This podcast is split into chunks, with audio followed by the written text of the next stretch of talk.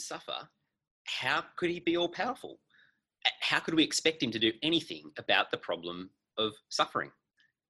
Why believe in a God that suffers? Well, g'day everyone, Lachlan Orr here. Uh, welcome to Bible Shots, where we take time out of our day to consider what it is that the Bible has to say to us. If you've never been to one of our meetings before, uh, welcome to Bible Shots. It is a pretty simple format uh, that we hope, like an espresso shot, leaves you feeling energized and ready to focus on whatever tasks you have ahead of you this afternoon.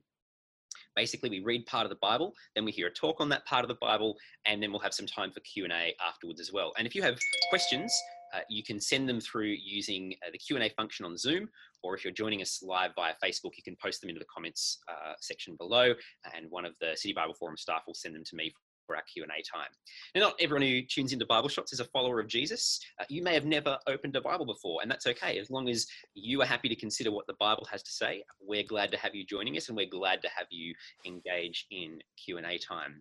And today we are once again joined by Rob Martin, who works for City Bible Forum's Melbourne team. Uh, welcome, Rob. Thank you, Lachlan. It's great to be back. Uh, now, you're continuing to take us through our series on Jesus versus suffering, where we're considering one of the biographies of Jesus and how Jesus responds to the problem of suffering and evil. Uh, today, we're talking about expectations, and particularly the expectations that we might have of God and how He would deal with suffering. Um, but uh, just as a bit of a side question, Rob, are there any other time, any times where your expectations just haven't been met?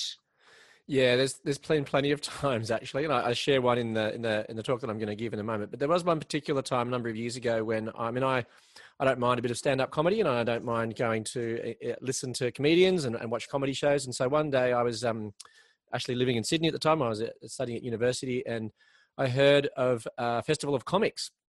And I thought, oh, I don't mind a, festival of comedians. So I went along. So I brought a friend of mine along from the college that I was living in at the time we went down to Darling Harbour, which for many of you know where that is in, in Sydney. We went down to have a look to check out this uh, this comic festival, um, which I expected to be a bunch of comedians, but when I got there, was actually a bunch of comic books, um, and so I didn't we didn't actually pay to go in because it wasn't quite what I was expecting. I was expecting comedians, not um, uh, Phantom books and Superman, etc. So yeah, so that was a, my expectations were quite uh, dashed, and also I was a little bit embarrassed as well because I had dragged a friend along, promising him a day of listening to fine comedy um, and listening to comics but in not reading them, uh, yeah. So that was my expectations were quite dashed, and so that did impact the the uh, the rest of my day. Uh, I felt a bit embarrassed from that as well. Yeah. How how many cosplayers did you need to see before you realised? Hang on a second. yeah, I don't know. I just got it there, and as soon as we saw the sign, I thought, oh no, this is the wrong comics. This is very this is very disappointing. So um, yeah, anyway, so that was my expectations were quite dashed, and so I was expecting a day of comedy, and I think I don't know. I just I think we just went back to where I was staying. Yeah, I don't know. It wasn't. Yeah, my expectations were quite dashed, unfortunately. Uh, well, hopefully. Uh, our expectations of today won't be dashed as we uh, look at the Bible and consider what it has to say, and particularly as we think about the expectations we might have of God compare, uh, when we think about suffering. Uh, we're going to look at part of the Bible now. We're looking at Matthew chapter 16, uh, verses 13 to 28. It's uh, one part of the Bible that Rob will be focusing on. That's the bit we're going to read uh, now, which is on the screen in front of you, and we're reading from the uh, NIV. Uh, Matthew chapter 16, starting at verse 13. When Jesus came to the region of Caesarea Philippi, he asked his disciples, Who do people say the Son of Man is? They replied, Some say John the Baptist, others say Elijah, and still others Jeremiah or one of the prophets. But what about you? He asked. Who do you say I am? Simon Peter answered, You are the Messiah, the Son of the living God. Jesus replied, Blessed are you, Simon, son of Jonah, for this was not revealed to you by flesh and blood, but by my Father in heaven. And I tell you that you are Peter, and on this rock I will build my church, and the gates of Hades will not overcome it. I will give you the keys of the kingdom of heaven. Whatever you bind on earth will be bound in heaven, and whatever you loose on earth will be loosed in heaven. Then he ordered his disciples not to tell anyone that he was the Messiah. From that time on, Jesus began to explain to his disciples that he must go to Jerusalem and suffer many things at the hands of the elders, the chief priests, and the teachers of the law, and that he must be killed and on the third day be raised to life. Peter took him aside and began to rebuke him. Never, Lord, he said, this shall never happen to you. Jesus turned and said to Peter, Get behind me, Satan. You are a stumbling block to me. You do not have in mind the concerns of God, but merely human concerns. Then Jesus said to his disciples, Whoever wants to be my disciple must deny themselves and take up their cross and follow me. For whoever wants to save their life will lose it, but whoever loses their life for me will find it. What good will it be for someone to gain the whole world yet forfeit their soul? Or what can anyone give in exchange for their soul? For the Son of Man is going to come in the Father's glory with his angels, and then he will reward each person according to what they have done. Truly, I tell you, some who are standing here will not taste death before they see the Son of Man coming in his kingdom. Thank you, Rob. Thanks, Lachlan. Uh, now, if you got a pet sheep, what would you expect? Now, when I was about eight years old, my seven year old sister wanted a pet sheep. And now we lived in a wheat sheep area uh, near Wagga in the Riverina, part of New South Wales at the time. And so there were plenty of sheep around. Now, my sister then received a pet lamb for her birthday. Now, then what would you expect to happen? Now, my sister was expecting a, a quiet, placid little lamb that she could read books to.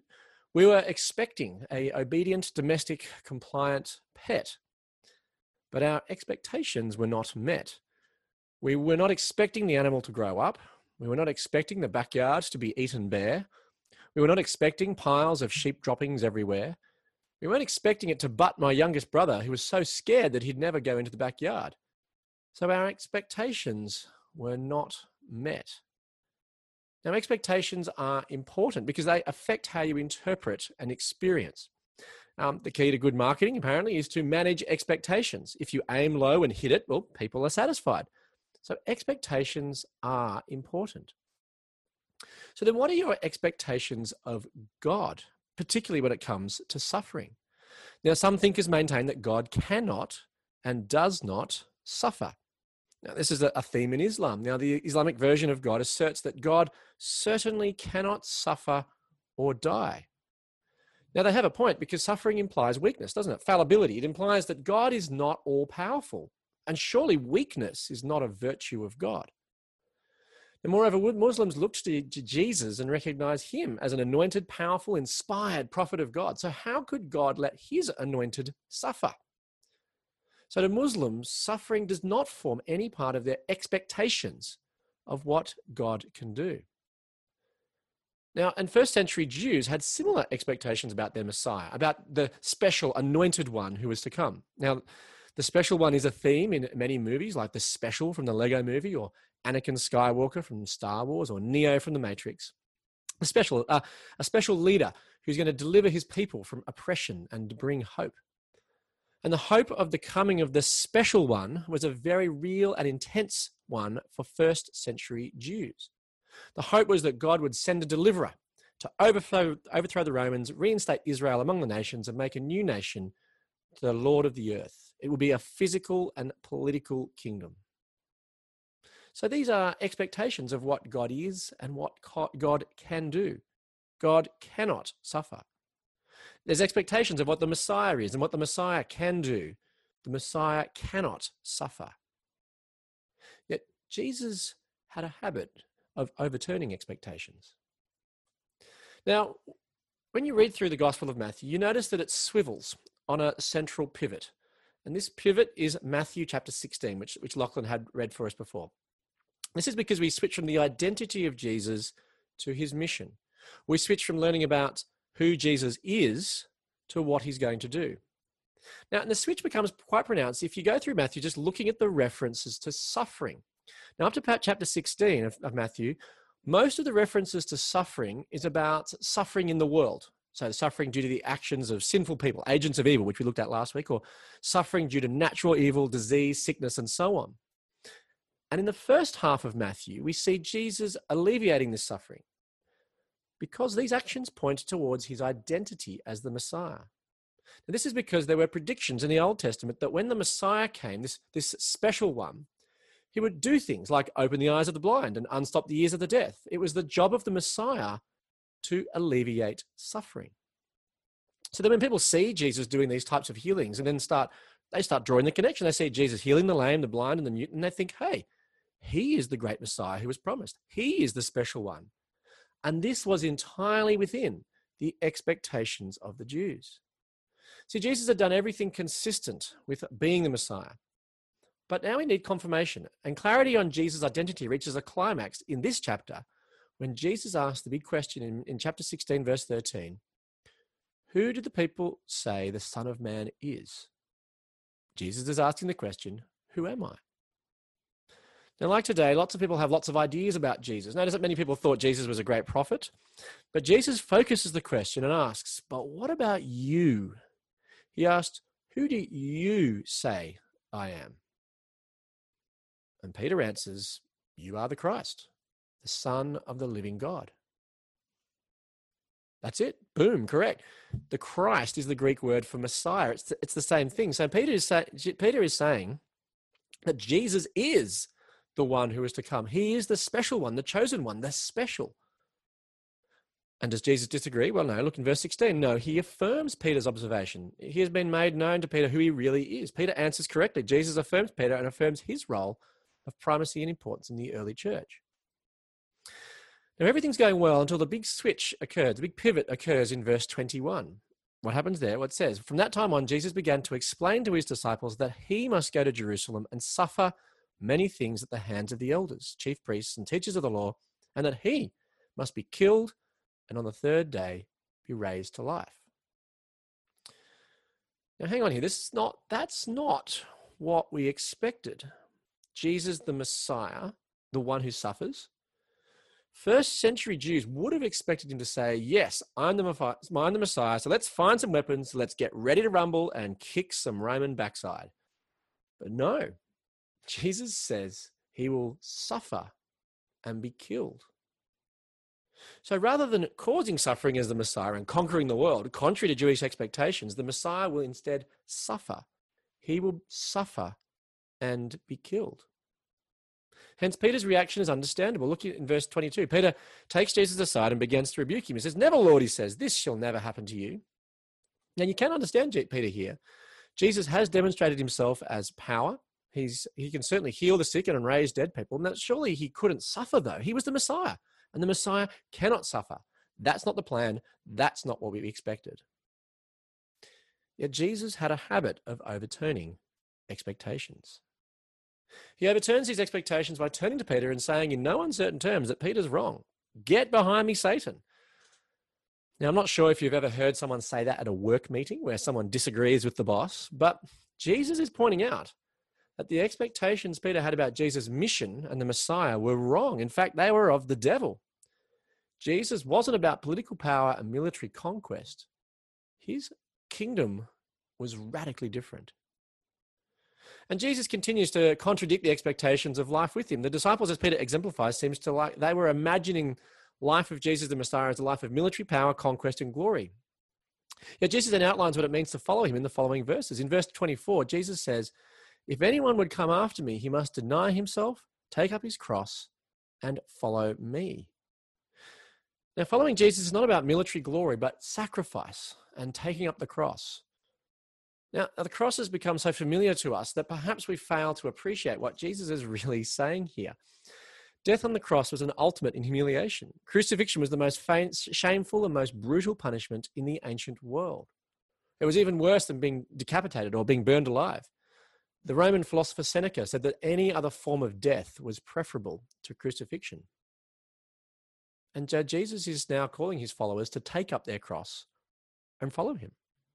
Take up the most shameful symbol reserved for criminals and follow him.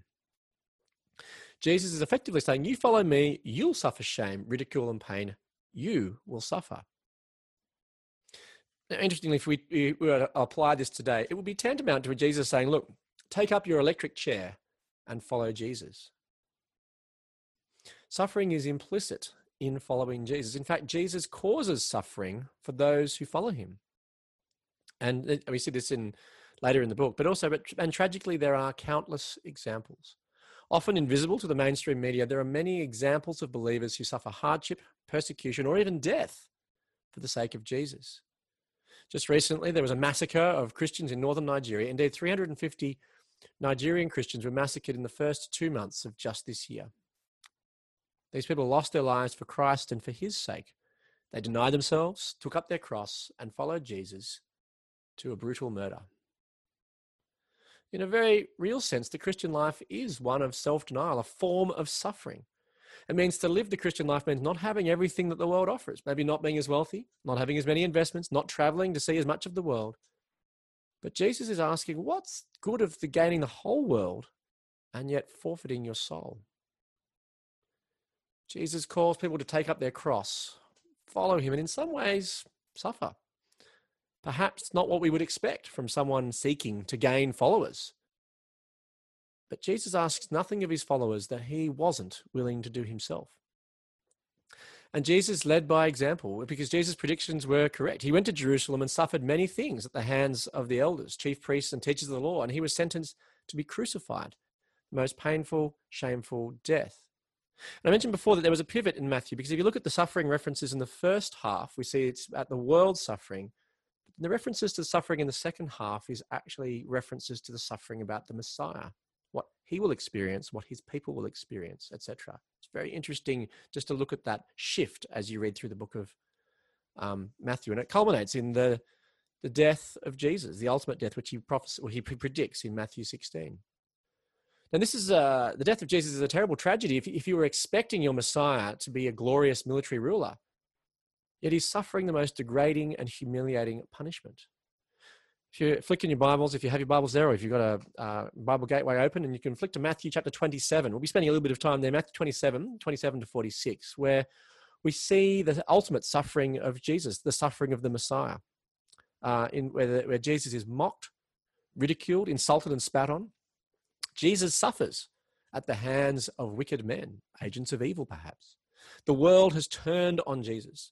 In verses 27 to 31, it's the governor's shot soldiers. Then in verse 38, it's the other criminals, and then it's those who pass by. In verse 41, the chief priests, the elders of the law, and the elder and the teachers of the law, and the elders mock him. Everyone is mocking and ridiculing Jesus as he dies. And as we hear the venom of Jesus' opponents, there's repetition of save. Look, there's in verse 40 of chapter 27, it says, Save yourself. And then again in 42, he saved others, but he can't save himself.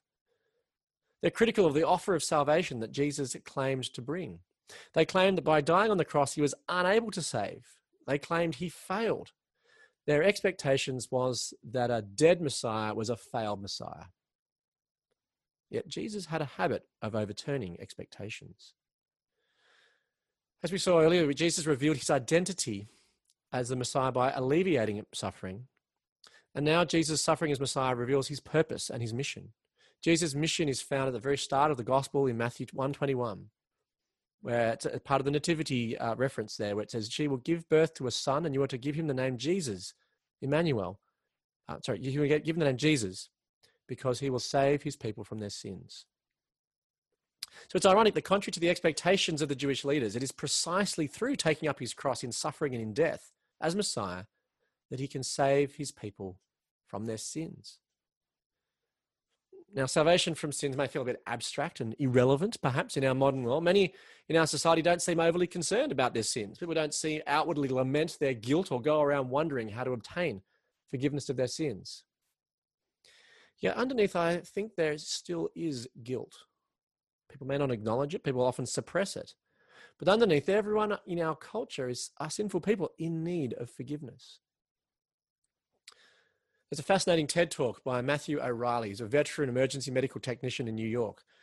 Now, he's been the first responder of a number of serious medical incidents, and he shared uh, in his talk that there were many people fatally injured asked him, Am I going to die?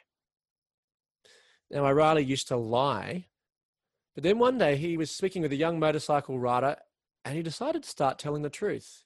He did start telling people that they were going to die. And the reaction of people facing imminent death surprised him.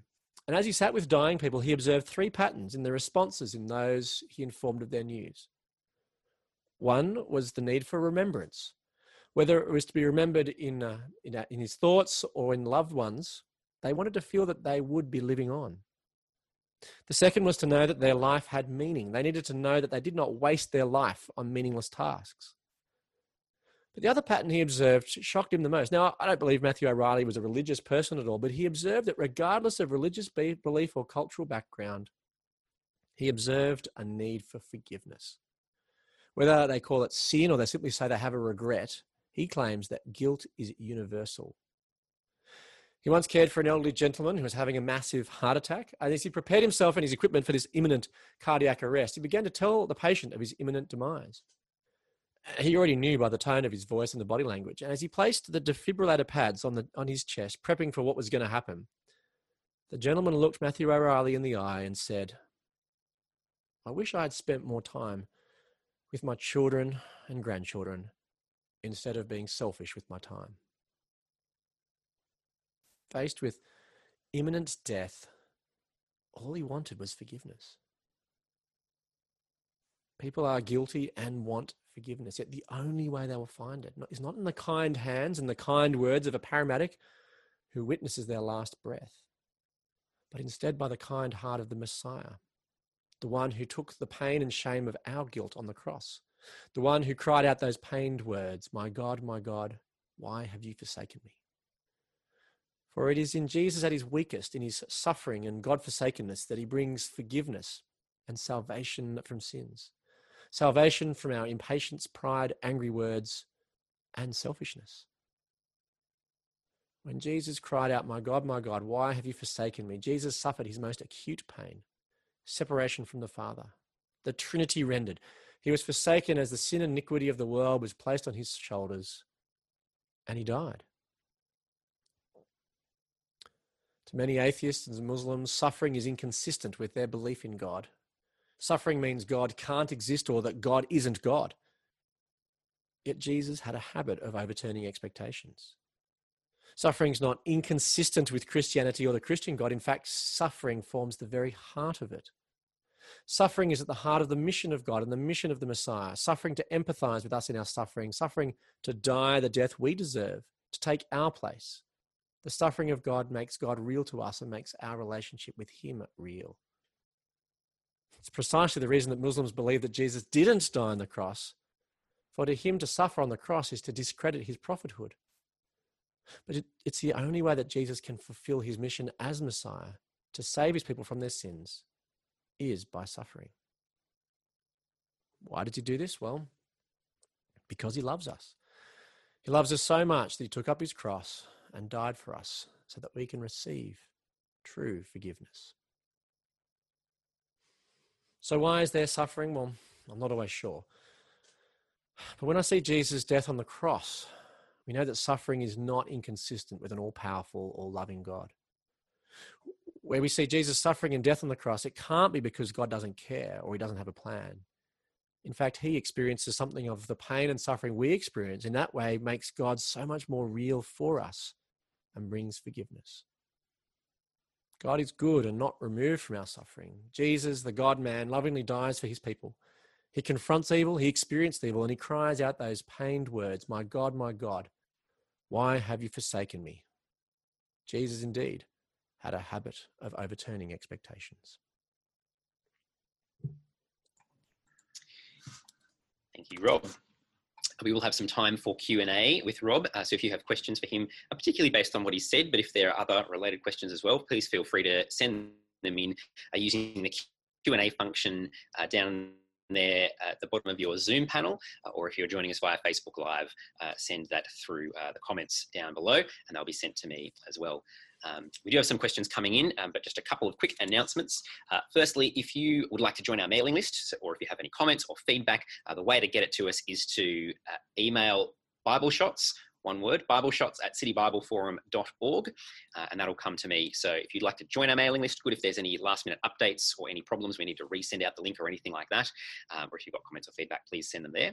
Uh, and also in the future, if you get a message saying that you were de- declined admission to the Zoom meeting, uh, it is a little problem that we're having with Zoom that we're trying to work through. If it does happen, uh, please let us know. You can uh, send me an email at bibleshots at citybibleforum.org. Um, but also uh, in the short term, an alternative email address does seem to be working, uh, or you can join us uh, via Facebook Live. Uh, now, Rob, uh, we've got some questions that have come Right. through. Um, so there's a couple a couple of things here. Um, so one is um, more suffering generally. Why is suffering uh, so random? There often doesn't appear to be any rhyme or reason behind it, and it's inequitable. Uh, some people suffer a lot more than others, uh, and that's true of whether people follow Jesus or not. Um, Mhm. Yeah, why why suffering so random? That's a big question. That's a, a, a difficult one in many ways. At times, suffering is probably less random. I mean, there are some some situations in which you can predict suffering, like if you make unwise decisions. And this is part of what the proverbial wisdom would say that if you make do silly things, you'll kind of guarantee yourself suffering in some sense. Um, so, at some sense, in some sense, it's uh, that that kind of suffering is not particularly random. That there's a sort of a predictability, some degree of predictability about it. But I take that sense of the question is that certainly things like disease and sickness, etc. Why is that so random? And I think that again, we talked about that uh, a couple of weeks ago. That in uh, uh, sorry, in the last two talks combined, I suppose really we've answered that question in some sense. Is that some reasons we just don't know? Like why is it random? We just don't know. Uh, is it because there's a mindless universe is mindless? I, am not quite convinced that's the case because I think that raises other problems. Um, but um, about the very nature of what why we think suffering is bad in the first place. Um, but uh, yeah, I think it's, it's a difficult question. Why do we know? And I think in the end, as we've talked about last week in particular, that what's the reason for some we just don't know. This is we haven't been told at times, and so why is it random? It I mean, sometimes there's a bigger plan. And, and I used the illustration last week of Bilbo Baggins in The Hobbit. Uh, compared, he was having an adventure, seeing things going on, but there was things going on around him which he just didn't quite comprehend and didn't quite understand. It seemed perhaps a bit random to him, but when you pan back and see the bigger picture, you actually say, actually, there's not. This is not entirely random. There's actually a plan. There's a bigger purpose, etc. Here, but at the moment we just can't see it. So I think that's part of one of the the things, uh, one of the one of the ways in which certainly the Bible reflects on that. That there is a bigger plan that we just don't know enough to be able to make a, a, a proper appraisal. So yeah, but it can feel certainly random. But I think that the the hope of the Christian message is that there's hope in a, a good God who uh, we can trust amidst what appears to be random. Thanks, Rob. Um, so another one that's come through. Um, so historically, uh, Christians have continued to affirm that God cannot suffer, uh, and Jews and Muslims would uh, hold that view as well. But Jesus suffers, and you called him the God Man. Uh, so was he God or not, or does God suffer? And is that a, um, a is that a, a Achilles heel for Christianity? Yeah, that's a good question, and I think I did I did call Jesus the God Man because that's how he's certainly I think how the New Testament paints him. Certainly, uh, I mean, I, I, confuse some of the passages in the talk there where it talks about the beginning of Matthew talks about Jesus being Emmanuel, God with us, and so I think there's a sense, very real sense in which Matthew believed God to be coming in the person of Jesus, and those passages also uh, recognizing the identity of the Messiah. Actually, in the Old Testament, refer to God Himself coming. So I think the the, the idea is that in the within the, the Gospels that we certainly the writers there understood Jesus to be the Messiah.